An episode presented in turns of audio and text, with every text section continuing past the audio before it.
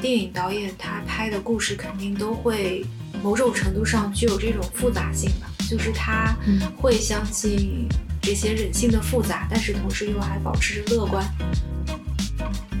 Love will remains, but knowledge will disappear, and translation will disappear。就是他的意思是说，嗯，人的学识啊，然后这些我们日常去交流的工具啊，它其实都是狗屁，但是爱是永会永存的一个东西。没有发掘这些细小的快乐的能力，可能他就存活不下去。所以看起来就是一个很乐观、很积极的这种态度。其实他是为了让自己能活下去，被迫产生，或者是被迫强迫自己去这样想的一种。为了能活下去，所以必须要乐观的这种。他的内核还是一个很悲伤的颜色，我是这么觉得。嗯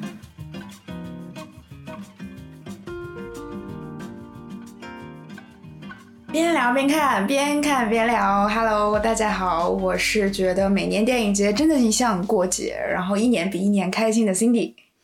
大家好，我是看电影时疯狂卡点和时间赛跑的迟到大王米烧王。大家好，我是今年一张票都没有废掉的瑶。给姚老师鼓掌。而姚老师还特别优秀，就是今天六点钟看完了最后一场。漩涡，然后就赶来录制这期播客，希望能够抓紧剪辑，然后给第一时间跟大家放送。嗯嗯，我们先来报报今年我们的战绩吧。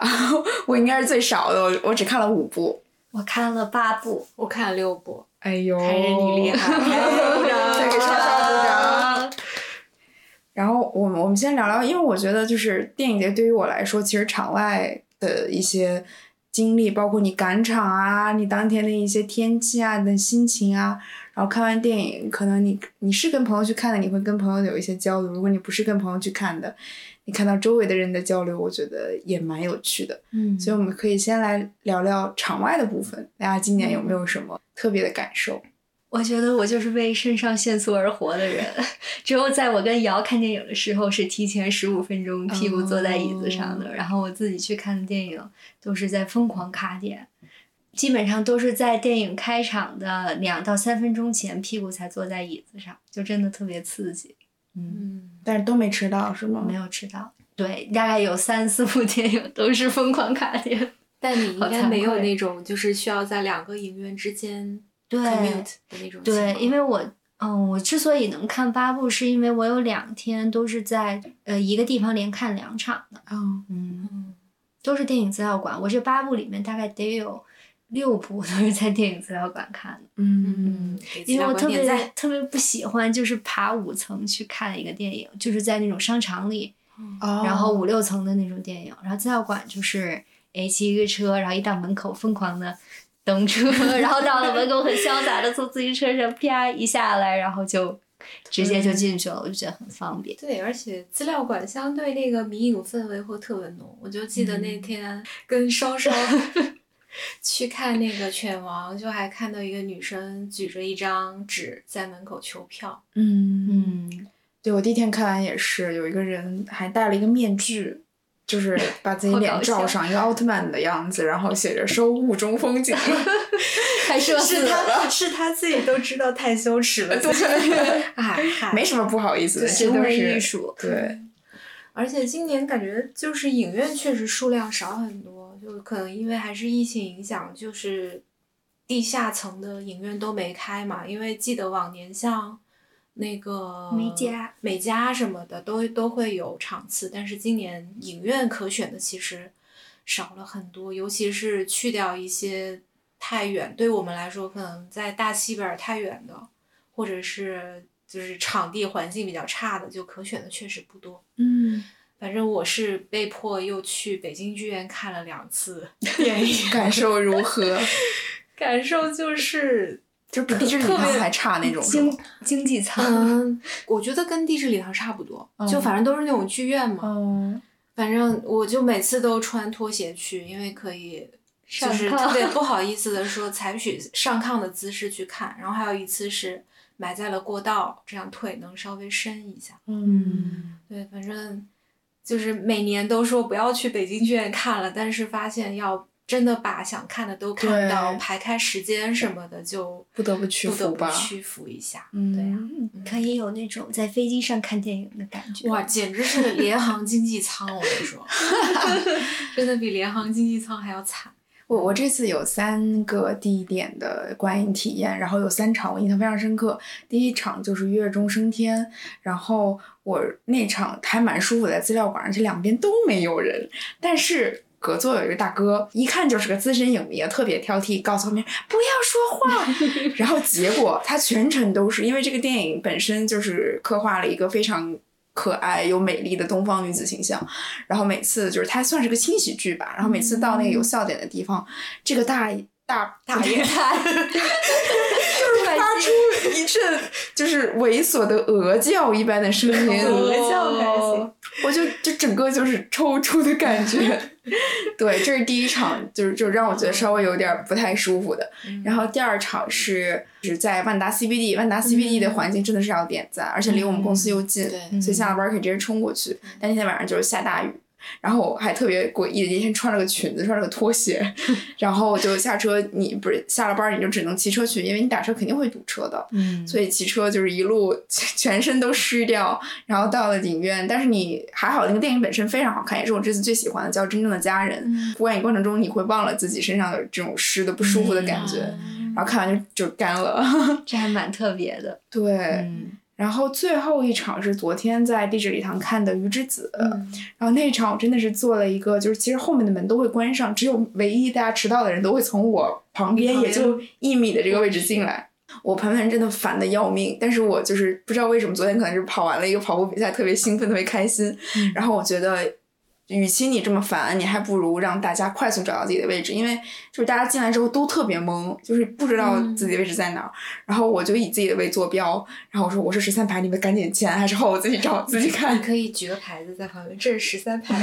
对 对，然后我昨天的体会就是，诶，其实这个电影也不一定完全一定要沉浸着来看，嗯，呃，也觉得还能帮助到别人，我觉得还挺不错，因为大家都是为了看到这个电影嘛。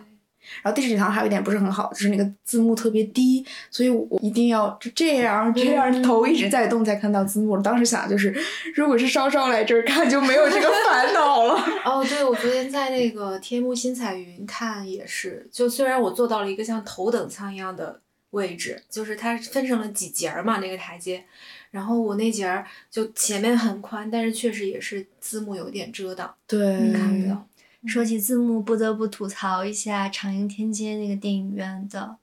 字幕，就一是它颜色是红色的，就很刺眼；二是它就是我看的那个日本电影，就老师您能坐在我的旁边吗？嗯，它的它的时间轴都是错的，就是它，而且它错到离谱，就已经影响正常的观众去理解这部电影了。嗯。嗯，然后这个时候我就很庆幸我可以听得懂。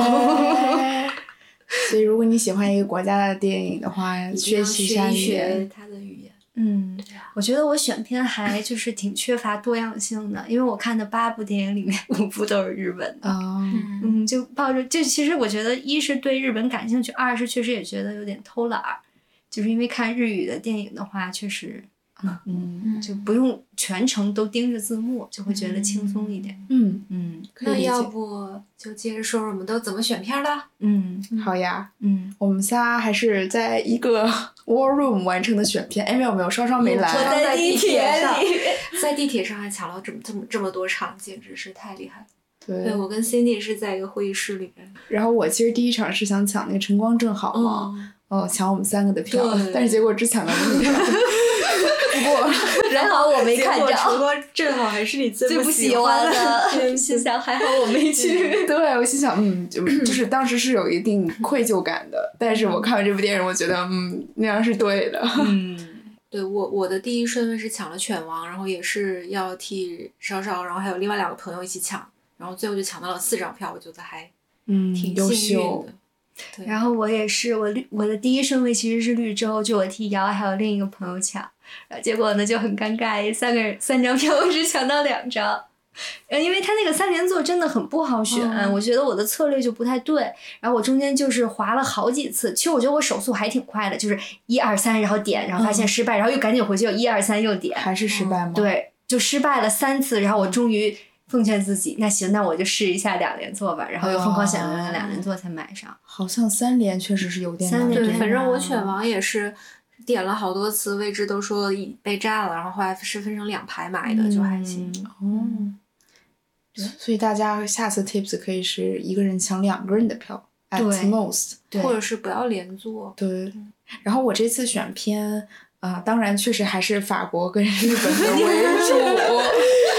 嗯，对，但是我给自己增加了一个叫《我们的家园》的片子，嗯然后它其实是一部玻利维亚的电影，就是完全啊远离我们平时熟知的这些文化的。然后待会儿可以讲一讲，就是那个算叫什么天坛奖的竞赛竞赛的影片，对吗？对。哦它，我我很多人理解跟我一样，就是它是呃玻利维维亚亚版的《引入尘烟》，echo 到我们上一期节目，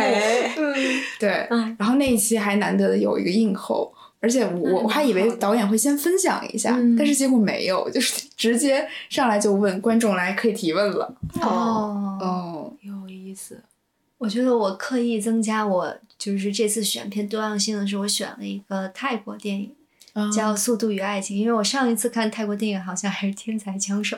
嗯就离得特别远了。嗯然后它其实讲的是一个叠杯子，就是你知道，就是那种竞技叠杯，哦，叫英文叫 stacking，就是比如把九个杯子这样咔咔咔摞起来，然后再咕噜咕噜咕噜这样落下来。哦不知道我描述的清不清楚？哦讲这个人的故事。哦，嗯，他是比赛吗？还是怎是么？他是对他这个比赛，然后是讲他的女朋友如何支持他的一个故事。哦就他女朋友要离开他的时候，他的生活就一团糟。嗯。嗯，然后这里面还有对就是《寄生虫》这个电影的再现，就有一段就感觉是导演明显想要玩一下《寄生虫》里的梗，嗯然后就觉得很好玩，然后在电影院里面大家都笑了，哦笑得很开心。我这次还是以经典为主，然后主要是片子太多，也没有时间事先做很多的 research、嗯。就除了有一些是我之前就想看的电影，然后其他的就还是以经典的为主，因为这次还其实有很多像安哲和李沧东的片子都有 4K 的修复嘛，然后就看了，然后还有一部就今天刚看完那个《漩涡》，是因为有看到嗯就还比较有 credibility 的影评人推荐这个片子。然后就想说，嗯，是新片，可以去看一下。嗯，嗯，我也蛮遗憾没抢到《永恒和一日》和《雾中风景》的，嗯所以期待之后对资料馆还能够可以继续上一对，因为安哲也是，嗯，就是头一轮抢票我没有刻意去抢，因为就就也抢不上嘛。然后就看，就后来看有哪些影院还有场次，就就稍微买了一下。嗯我也觉得之后资料馆肯定会嗯再上安哲的四 K 修复的片子，嗯嗯，希望是这样。嗯，可以去补全一下。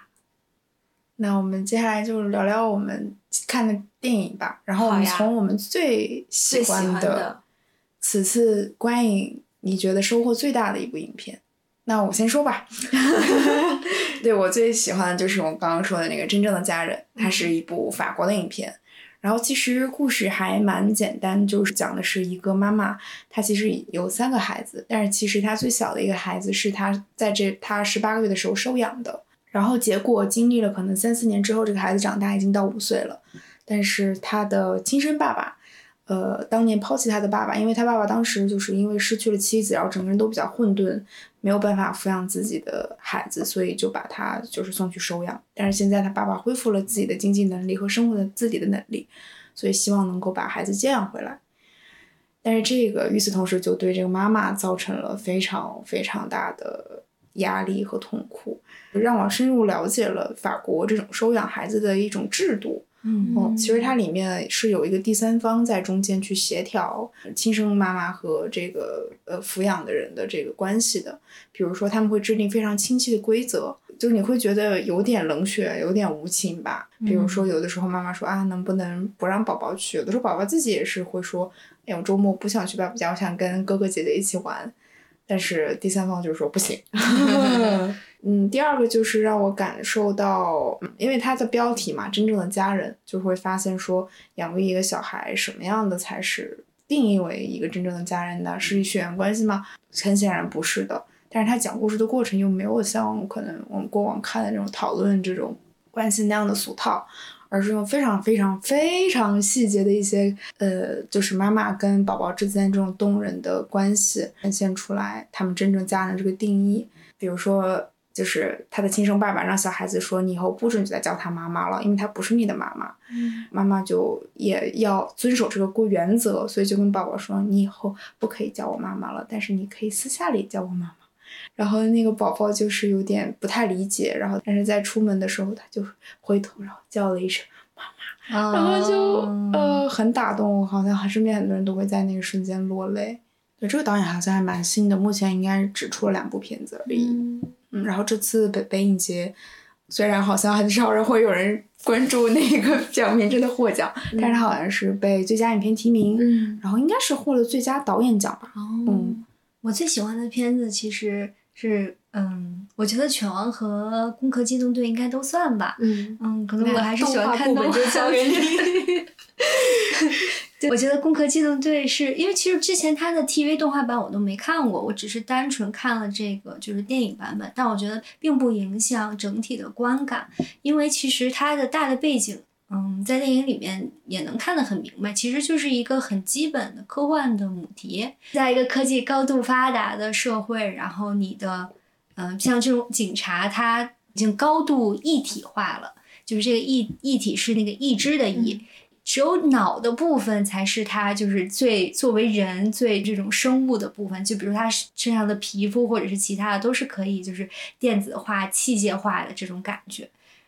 它其实讲的故事，其实我觉得更多就是一个战斗啊和这种间谍、反间谍这样的一个故事。但我觉得其中它回归了一个就是科幻最基本的母题，就是到底就是在这种我们被科技包围下，然后当你的肉身已经可以被一些机械所取代，甚至是包括你的意识和你所认识的现实都可以被篡改。它这里面有一个概念，就是电子脑，就是它可以，比如说潜入到别人的意识里，然后可能你在那里面感受到的东西，就是你当时觉得现实，就它确实成为了你回忆的一部分，然后也塑造了你对这个世界的认识，对自己的理解，自己的人格本身。所以这个主角他其实就产生了很对自己，就对我这个概念产生了很大的疑问，就到底什么是我？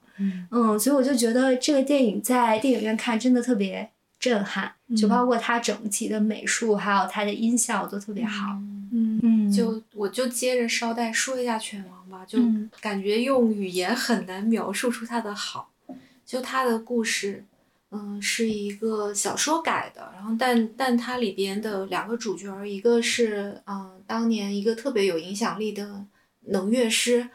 嗯，就是这个人物是在历史上真实存在过的。然后另外一位就是他本来是海人一族的一个小朋友，但是因为当年他父亲在呃替这些达官贵人去寻找寻找已经灭亡的这个平家家族的这种古物的时候，受到了诅咒，然后这个小男孩就变成了一个盲人，然后他父亲也被杀害了。所以他当时是为了踏上这个寻找杀父仇人的这条道路，然后意外结识了这个能乐师。后来他们两个就组成了一个团团体，然后这个呃琵琶法师，就这个盲人小男孩，后来变成了一个琵琶法专门弹琵琶的这个乐手，然后通过他的口来去讲述这个能乐师的故事。就大概是这样的一个故事，但是看的特别激动，是因为它里边的画面特别美。说实话，它更像是一个音乐动画电影吧，因为它有大量的篇幅是展现这些乐团、这些乐手在舞台上的演出，然后采用了非常夸张的美术，就是你很难想象，在一个现实生活当中，你能看到技术能够实现到这个程度，然后音乐也很好听。嗯。对这个这个动画，因为就是汤浅政明导的嘛，松本大洋做的呃原角色的设设计，然后都是我非常喜欢的动画导演以及漫画家，所以这个片子盼了好久。嗯。然后当时我看的时候，最大的感想是，嗯，这个电影就不应该卖座票，就是哦就是坐着坐着听的时候就很想很想站起来蹦，嗯因为是呃在北影节的首算是中国首映嘛，然后汤浅政明还拍了一支印钱的小短片，然后说呃这个电影后半部分都是有很多音乐，希望大家可以跟着摇摆起来。哦，就看的时候确实很很燃。如果它真的能变成 live house，那我非常 双手赞同。对呀因为坐着，我我电影对我来说最大的痛苦就是一要一直坐着，要一直坐着，嗯，而且就是看那一场电影，你就感觉到就是电影院的美妙，就是所有人都沉浸在这个里边。但我我有偷偷的观察周围的人有没有跟着音乐摇摆，是有的吗？就很少一部分，但大大部分人都还好冷静啊！我想说什么看什么看起来嗨，对，然后希望就如果以后在国内有机会公映的话，会想去比如说杜比影院这样子音效比较好的影厅再看。嗯对，犬王是很喜欢的。嗯，音乐很有感染力，像是在电影里面看音乐剧的感觉。对，嗯美术做的也特别特别好。对，嗯，就是充，我觉得就充分说明了真人电影没有办法替代动画的一个价值。嗯，因为联想到汤浅证明其他的动画也都是会有一些想象力很爆棚的，像之前那个《春宵苦短，少女前进吧》，就里面也有一些场面，就你会想哇，这人怎么想出来的？嗯，对，那种场景。嗯，对对我感觉他确实是一个，就是他的创意和点子源源不断，就不太会用尽的一个导演，嗯就感觉他真的像一个很有灵感的艺术家。对，这几年也太高产了，希望他可以继续这么高产。啊，我以为你会说希望他可以好好休息。没有，继续继续这么 高产，造福影迷。那看来我这次比较遗憾的是，我这次看电影都比较孤独，都是我一个人去看的，没有跟你们有一起。但是我们一起去看，其实也还好，不太会交头交接对对，毕竟在电影院交头接耳，怕会被哦骂。好，你再聊聊你的第二顺位。第二顺位，要不我就还先讲新片儿吧，因为虽然绿洲我也很喜欢，但是它已经是那么老的片子，就因为看那天正好是绿洲在韩国首映二十周年，哇，对，还嗯挺有纪念意义的。就反正看完了还是很喜欢李沧，觉得他实在是一个对于小人物，对于一些在社会上不被看见的这种灰色的空间特别有关怀的一个导演。我不记得他当年就是有没有获什么电影的奖项，但是《绿洲》里边有出现，就是男主角他出狱之后回到他妈妈的家里，其实当时那个空间会让我想起《寄生虫》。嗯然后这么奉俊昊和李沧东也被经常拿来对比嘛，尤其是《燃烧》跟那个《寄生虫》都是同一年推出的。然后我当时看重新看《绿洲》，我就想，哎，要是《绿洲》放在现在，哪还有《寄生虫》什么事儿？嗯就拍的太好了。对我就简单带过吧，就还是很推荐大家看，然后相信也会之后还会在资料馆公映的。嗯嗯，好，嗯，比较想讲的是《漩涡》，就今天刚看完，就说不上最喜欢，但是我觉得这个片子里边有很多可圈可点的地方。嗯，首先它采用了一个很大胆的分屏的拍摄手法，呃因为它讲的是呃一对年老的夫妇，也是发生在法国的故事哦。嗯嗯，老年的女性，她已其实已经应该也是阿兹海默，就导致她的精神出现了很大的错乱。因为她本人是一个精神科的医生，但她自己却不能够治好她的病。嗯，然后这个影片的视角就是有一点像她观看到的视角，以及她丈夫观看到的视角，所以全程都是两个正方体的呃正方形的画面拼凑在一起的。哦，全程都是吗？对，全程都是，哦就只有在很少的片段里边有出现他们俩同框，然后其实也有一点点像人的左右脑，嗯就可能比如说你的大脑患病的时候，可能你你有一些部分它可能画面是模糊的什么。这个分屏比较巧妙的点是在于，因为到后面这个丈夫其实是因为心脏病发先去世了，所以到后面她丈夫去世之后，这个画面就有一部分一直是黑色的，嗯，就等于她的世界就变成了只有她自己另外一部分孤独生存的嗯这个空间了。嗯，他的故事本身其实有一点点像困在时间里的母亲，哦，对，嗯嗯，但确实让我想到之前我们说起那个就父亲节那一期讨论起困在时间里的父亲，说如果是女性老了之后会不会还这么的锐利？嗯发现确实不会。就嗯，那个影片里边刻画那个老太太的状态是，她有的时候都不知道自己在做什么。嗯，就比如说，她会可能还保持着年轻时候的习惯，早上起来先煮一壶摩卡壶壶的咖啡。一开始就是影片最开始，她把那个壶做上煤气灶的时候，我还很担心她会不会忘记关火。嗯，但是很巧妙的就是，她把那个摩卡壶放到煤气灶之后，她丈夫也起床了。就正好她起床的时候，就是咖啡煮好的时候。就你会发现，当他们两个人的生活还是正常的时候，是很环环相扣，是很很有默契的。但是到影片的中后段，就她继续保持了做家务的习惯，她就把她丈夫的书写的书稿给撕掉了。当时 就是影片影院里面，就大家都倒抽一口凉气，就看着她直接把那个手写的草稿纸这样撕掉，放到了垃圾桶里边，倒到马桶里。然后她丈夫就就说你疯了吗什么的，但也没有办法挽回。嗯嗯，对，就有很多这种让人感觉到很揪心，就是嗯。一方面会觉得，哎，他生病了，就确实有很多让人感觉到很 annoying 的地方，但你又没有办法去去责怪他。嗯对，反正看看的特别沉重，就确实节奏也很慢，就差不个差不多两个半小时，所以这个片子在头半个小时就有好多人就是退场，因为确实节奏是有一点点缓慢。嗯，这里我要不也提一下晨光正好，嗯虽然嗯我对导演的这次表现有点失望，因为之前他的那个《伯格曼岛》嗯是我去年最喜欢的一部片子。啊对，但是今年这部让我觉得他对于自己的那种主观性的表达有点 over 了。嗯嗯，因为整部看下来，我不知道他想讲的是什么，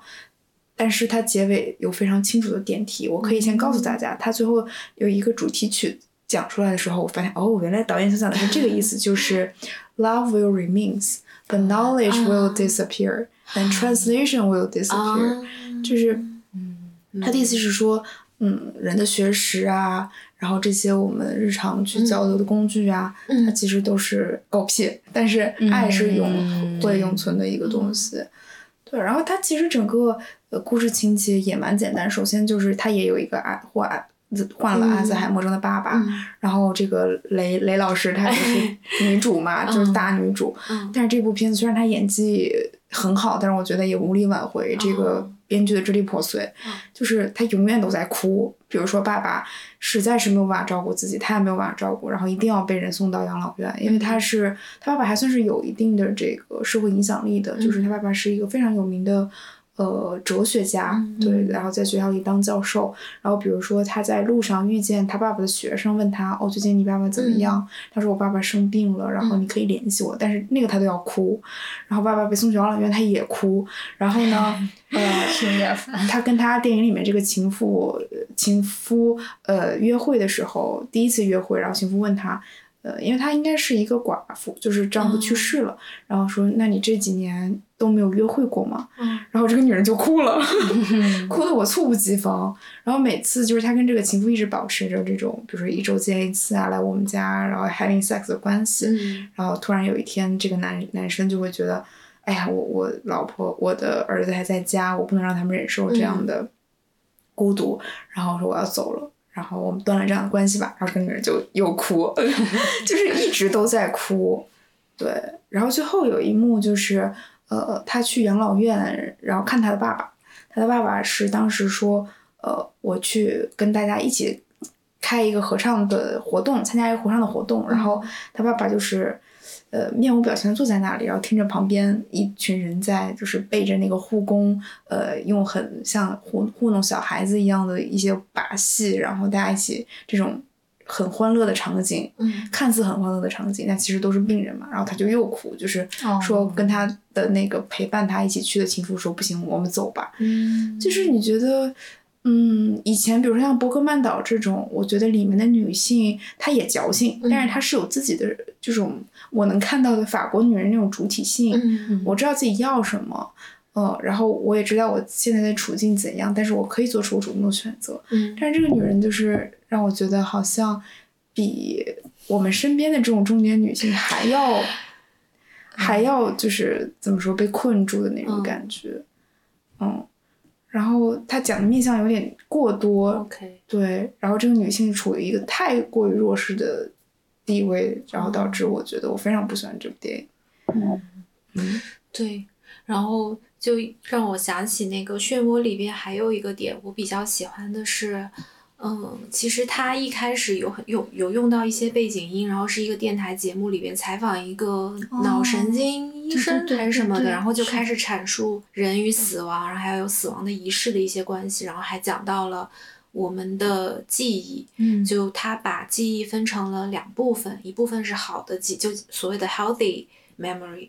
他是说像这种记忆，就是它可能会在你的生活时间里边不断的进化。然后随着时间的流逝，你的一些记忆它可能会发生重组，但它是一直进化的。但是如果是像类似创伤这样子的不好记忆，它就会永远永远的封存在一个地方。然后我就感觉有一点点像给这个影片点题了，就是当你年老了之后，你不太会有这种意识说你要怎么处理自己的记忆的，就很多时候就变得身不由己。嗯嗯，而且那部呃漩涡里边，他那个老先生那个丈夫，其实他本人是一个应该研究电影的，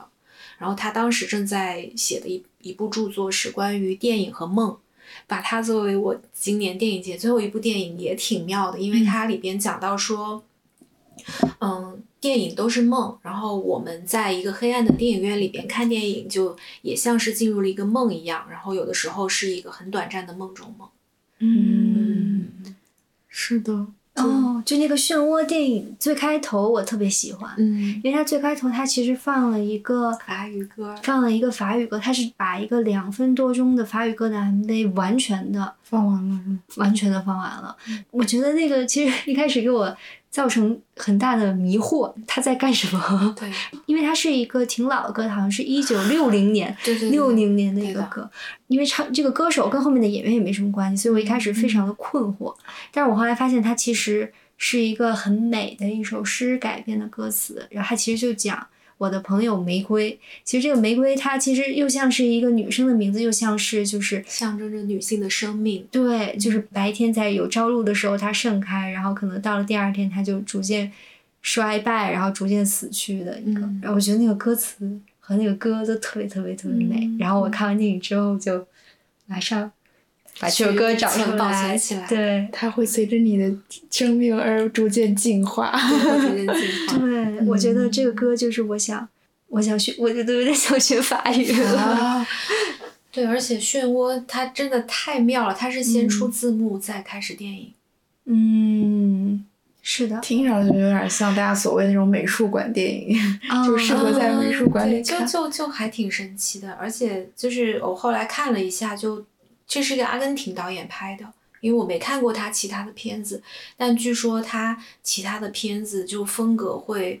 特别的，不是所有人都能接受，就有很很很残酷的部分。但是说这部片子就柔和了许多，然后发现就导演本人前几年也是就是因为脑中风进过医院，然后他自己的母亲和外婆也都得过阿兹海默症。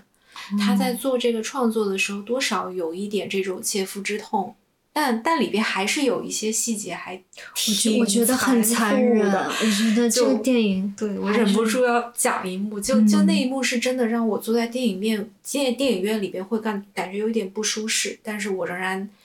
在想，这个就是导演想传递给我们的那一幕是这个老先生已经去世了，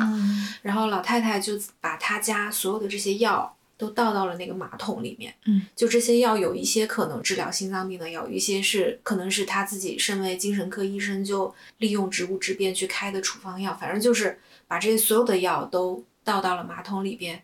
然后按下马桶就像形成了一个漩涡，但是他们住的是特别老的公寓，那个马桶就堵住了，他就拿着皮揣子一直在踹，一直在踹，然后与此同时，另外一个分屏是他儿子其实是个瘾瘾君子。就之前他们也把他送到过这些戒毒所里边去戒毒嘛，但是后来可能也经受不住诱惑，他最后又开始吸毒了。就那个画面，就是母亲在这边把药倒到马桶里，然后儿子在旁边嗑药。嗯，就那一幕太残酷了，就是很残忍，很残忍。嗯嗯，就他那个两个分屏，其实有时候你也会看到他的，嗯，在构图上是两，就是它构图上会有对应。嗯就虽然是比如说可能左边是父亲，右边是儿子，然后但是他们可能都但有一些地方又能连接又，能连接在一起。嗯嗯，要么就是他们的姿势，或者是就是整个它的构图会很相似，要么就是像瑶说刚描述的刚才那一幕，就对它的比内容上会有一些连接。嗯。嗯，就还挺巧妙。我想到一点，就刚刚杨说，这个对于这个导演来说，他想传递的就是嗯大家在电影院观影可能是一种梦境。我不知道是不是他刻画的那些画面，或许与他生命的真实、嗯现实的经历有所连接。那电影可能对于我们，对于导演而言，都是一种逃避的方式。对啊，就虽然平时我们生活里面也谈不上残酷吧，但是我们要经受这些无聊啊，然后 可能会有一些不好的部分。但是当你坐到电影院里的那一刻，就刚刚我们讲，就是大家会在同一个时刻哭，对同一个时刻笑，尽管嗯旁边的大叔会发出 鹅叫，我会觉得就是也很美好。嗯，对啊，确实，嗯我觉得看电影是相比起其他的文艺活动形式最最能够让你抽离现实生活的方式，因为你就是在一个黑暗的空间里面。嗯嗯，它奇妙的点在于，有的电影它可能给你带来特别鲜活的真实感受，就让你感觉这些是我经历过的，这些就我跟导演产生了共情。但是有的时候你又觉得自己是完全抽离出来，做了一做一个旁观者，或者是像在看一个特别不可思议的梦一样。嗯对嗯嗯嗯，有的时候参与感很强，有的时候又只像是一个观众。嗯嗯，我觉得有的电影是会想把你拉进去，但有的电影就会就是哪怕他是用那种抽拉的手法，就就是感觉在在在强调说你就是一个观众，我现在就是在给你拍一个电影，你看的就是电影，就是有这两种嗯对呀、感受。嗯。嗯对，反正就是我觉得电影节可能跟之前就是是院线电影还不太一样，就是电影节好多电影你可能就知道，可能你就看这一次，就之后不一定会有机会再看到，就有一点一期一会的感觉。嗯，是的。我想到我我这次看的电影里面，包括《真正的家人》跟《晨光正好》两个都是法语片嘛，然后呃里面有一个情节非常相似，我竟然很惊奇，两个电影里面都有这样的，就是圣诞节，嗯然后里面讲的就是要过圣诞节了，然后这个两个电影里面都有小孩子嘛，家人们给小孩子准备礼物，就是会把小孩子先关在一个帘子后面说，嗯千万不要看，千万不要出来，这样子圣诞老人就走了。然后会有人就是装成圣诞老人，或者是就是大人们在帘子外面假装大喊大叫，然后制造出各种噪音，让小孩子们觉得，哎，外面是真的有人闯进我们的家来给我送礼物了。哦然后就是老家大人们在那儿就是非常的使出浑身解数，然后再敲敲那个盘子啊，砸砸锅啊，然后制造出各种各样的声音，然后一场混乱。然后混乱之后，小孩子们就放他们出来说啊，圣诞老人的礼物已经来啦，然后就觉得那个画面真的太美好了。嗯还挺妙的，就是嗯导演有一些可能相似的生活经历，或者是不约而同的想到了这样的表达方式。对，就是感觉电影节也是在为我们像今年这样子很难得又能嗯如期举办，就为我们创造一个这样子美好的梦境。啊，就疫情之嗯后，应该是二零年之后，每一次电影节都延期了嘛。我记得往年北影节一般是四月份，嗯，嗯，反正现在就看电影总是抱着看一场少一场的心态，就能看到就很感恩了。对。我今年的时候，我妈还印象很深刻呢。哎，你们今年北影节是不是提前了？我记得你那个去年中秋节都没跟我们一起过，回去提前看电影去了。对，啊去年是九月份哈。对，嗯然后我我再提一个，就是刚刚说的玻利维亚 版的《引入入尘烟烟 》。对，然后整部电影我当时为什么会被吸引去看，就是因为它的画面。因为虽然都是讲的人与土地的故事，然后它的主角其实也是一对老夫妇，但是玻利维亚的那个土地的风景就有更有点就跟《引入尘烟》那里面又不太相似，就是它嗯会显得更为的辽阔。嗯辽阔到甚至比西藏还要辽阔的那种感觉，就是一片无比平坦的土地，然后但是会有点干枯，因为电影本身讲的就是有点类似《引入尘烟》里面的一个外力，就是村民们遇见久违的干旱，嗯然后其实村子已经不适合人在生存了，村民们都在想办法怎么离开这里，嗯但是唯独有这一对老夫妇，他们不想离开这里。对，然后每天这个丈夫都要，他是遛羊驼，羊驼特别可爱，还被扎着那个粉色的小辫 子。嗯对，然后牵着他们去远处的河边喝水，然后再回去，就是要走很长很长的路。然后他那个电影的配乐也是非常的 strong，对，然后就是空镜加上这种声音，就让你觉得哇，人在这种地方也可以有人在进行生存。对，然后电影里也蛮多冲突的，就是嗯，这两位老夫妇的孙子从城里面回来看他们，然后你能看得出，其实孙子跟爷爷之间本身就有一些之前的冲突，因为孙子和孙子的爸爸一直想让爷爷去城里，但是爷爷不去，然后爷爷一直在咳嗽。这部电影还有一个非常重要的背景音乐，就是爷爷的呼吸声，嗯因为他肺部得了很严重的病，然后你就听着那个呼吸声非常的明显。嗯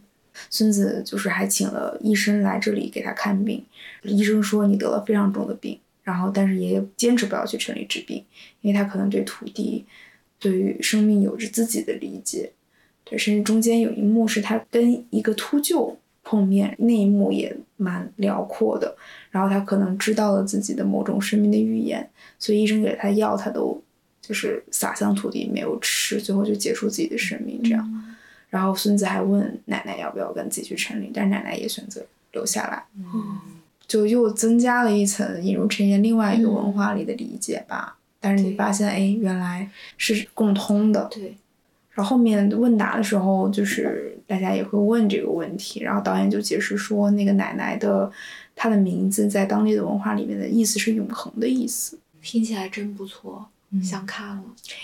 嗯，但它的节奏不像《引入尘烟》那么的体现它的社会性嘛，嗯基本上都是两个老人在担当这个主角的角色。嗯，其实心里说那个很重的呼吸声，让我想到就是《漩涡》里面，他也很残忍的展现了，就是嗯。那个老爷爷他在心心脏病病突发的时候，其实他给了很长时间的特写，就是一直在描述他呼吸是怎么困难。嗯。就包括他那种憋气的状态，可能得持续了得有一两分钟。当时我就觉得这导演真残忍。然后跟我一起看的那个朋友，他就特别难受，然后他就一直抓着我的手，嗯因为他就是我觉得他就是把那种死亡前那种很糟糕的生活状态，就是你的体力、你的身心健康，就都在慢慢下降，然后甚至到一个很谷底的状态，就把这个一览无余的全都展现在你面前了，嗯。就真的很残忍。嗯，对，嗯。那个电影后劲还挺大的，嗯但是也可能是因为我今天刚看完，所以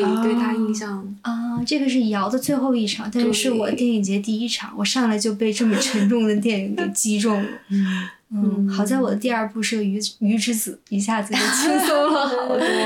哎，《鱼之子》也是一部蛮神奇的电影。就是我一开始看这电影，嗯，不愧是那个冲田秀一，但是嗯相比于《横道世之介》，你又觉得这部电影显得过于的离我们很遥远。我觉得他就是太轻松了，他感觉更多的是带了一个玫瑰色的滤镜，把这个事情想得很 rosy，、就是想得太美好、太简单了。嗯嗯，但我觉得可能更多是一个他的理想，就是希望这种比较异类的人，就是和我们社会里面所谓的正常、普通跳出这个框框的这些人，就是他们能有一个很好的结局。我觉得他是表现出了这样一种想法。嗯因为通常这种人都是不被接纳的，特别又是在日本，你特别嗯怕就是跟别人不一不一样样。但是这个女生她就有点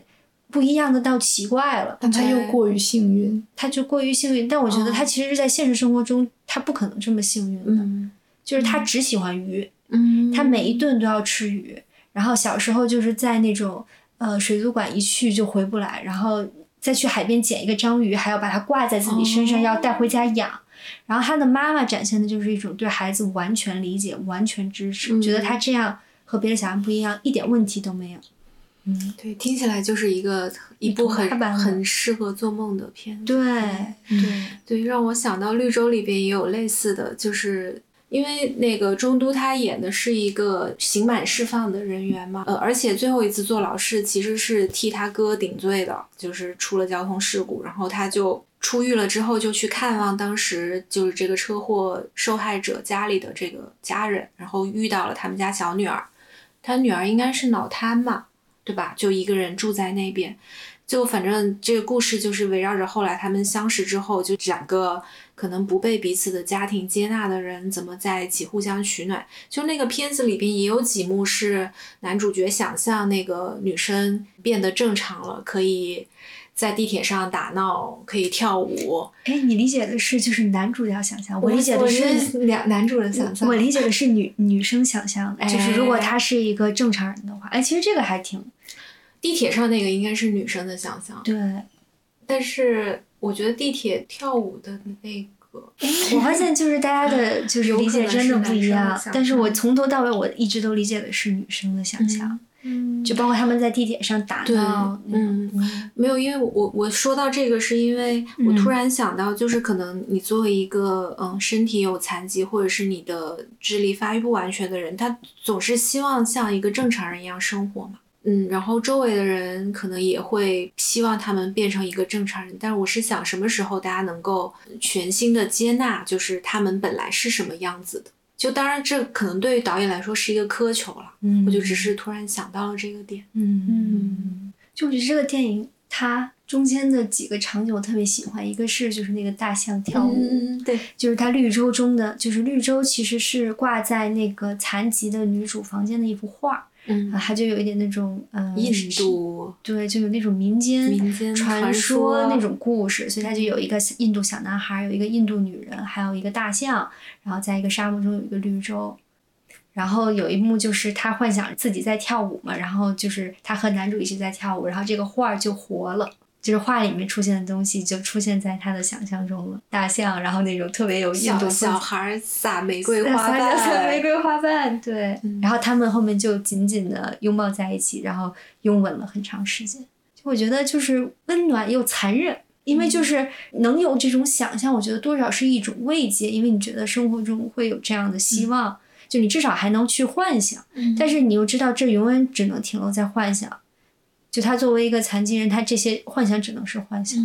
永远实现不了，就很残忍。嗯，对，果然是李沧东擅长的。对，就是他绿，说是绿洲，感觉是沙漠中就是唯一一个有水源的地方，看起来像是希望。这个希望只有一平方米，那它就是它环绕它的是就是几千公里的这种沙漠。嗯，真的是绝望中的一一点点小小的希望，然后这个希望还一吹，可能就没有了，灰飞烟灭。对。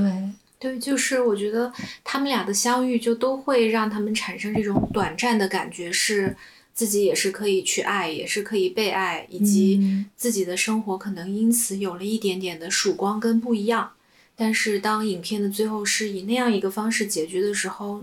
你就觉得好像一切又回到了原点。对，而且最后那个男主爬树那一段，哎呦，就 是因为女主她自己常年在家睡觉的时候，她很害怕窗外的树的树枝阴影映在墙上。嗯，当男主还可以来陪她的时候，他就会给她变魔法，说变把这个阴影变走了。然后后来当他们俩不能见面的时候，这个男主就爬上了窗外那棵树，然后一直在锯掉那些。树枝就像是要用尽全力帮女主把她生活中的这些阴霾都赶走。嗯，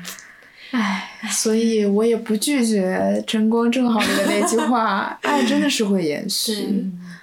嗯，包括那个我们的家园里面，就是在那样苍茫干涸的土地上，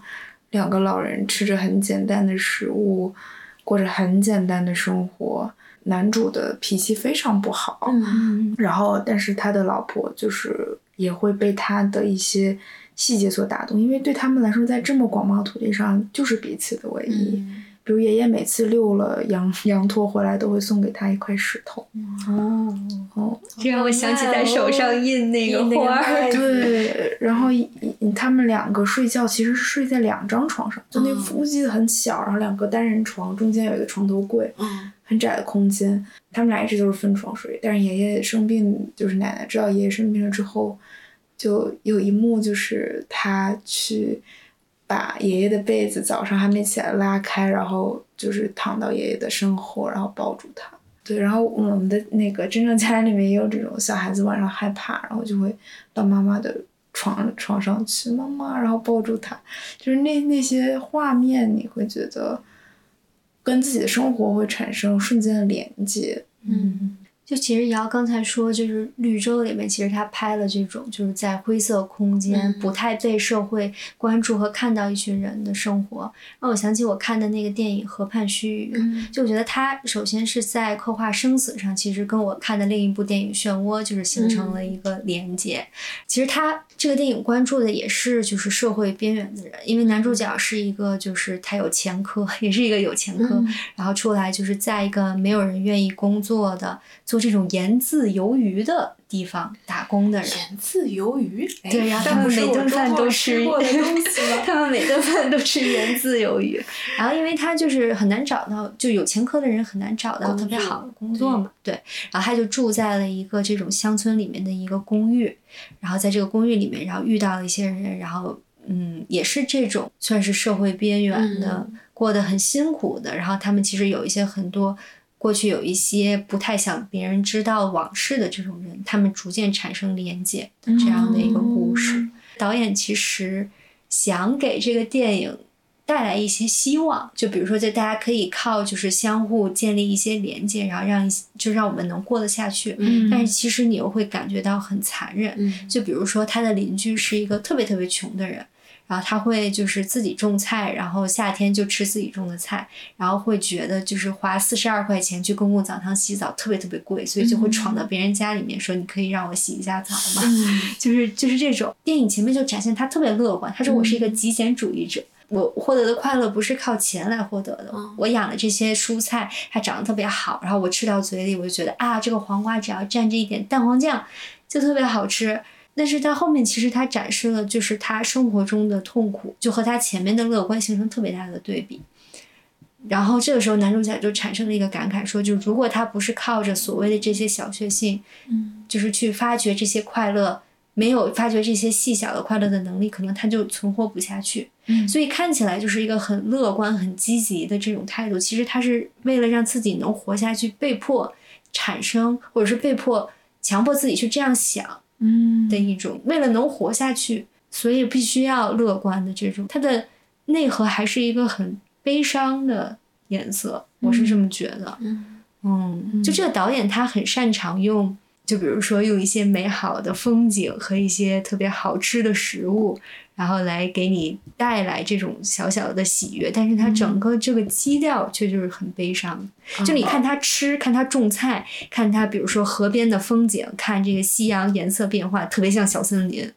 但是它不是小森林那种治愈系的感觉，就它还、还还是一个很悲伤的故事。嗯，嗯，底色还是悲伤的，因为我当时在鱼之子跟他之间选择了鱼之子，因为他们俩时间是撞的。啊，嗯嗯这么聊下来，我就突然总结到，就是可能好的电影导演他拍的故事肯定都会某种程度上具有这种复杂性吧，就是他嗯会相信这些人性的复杂，但是同时又还保持着乐观，同时不拒绝承认痛苦的存在。嗯嗯，就像那个罗曼·罗兰那句特别有名的话嘛，就是真正的英雄主义是认清了生活本质之后仍然热爱生活。对，我觉得可能所有电影导演或者所有创作者，他们回归到最根本的一个创作核心，都是要在阐述这个命题吧。我刚才地铁上还看到广告牌上萧红写了一句话，啊，说人生的激荡之处就是你会经历很多的悲凉，但是你依然期待明天的朝阳，嗯 就是都是这些。就让我想到，我看安哲，其实嗯，最热门的像什么《永恒一日》《雾中风景》肯定买不着嘛。对我，我其实是看了他最后一部影片那个《时光之城》，嗯但因为他其实是车祸意外去世的，所以就这个片子也意外的成为他的封禁之作。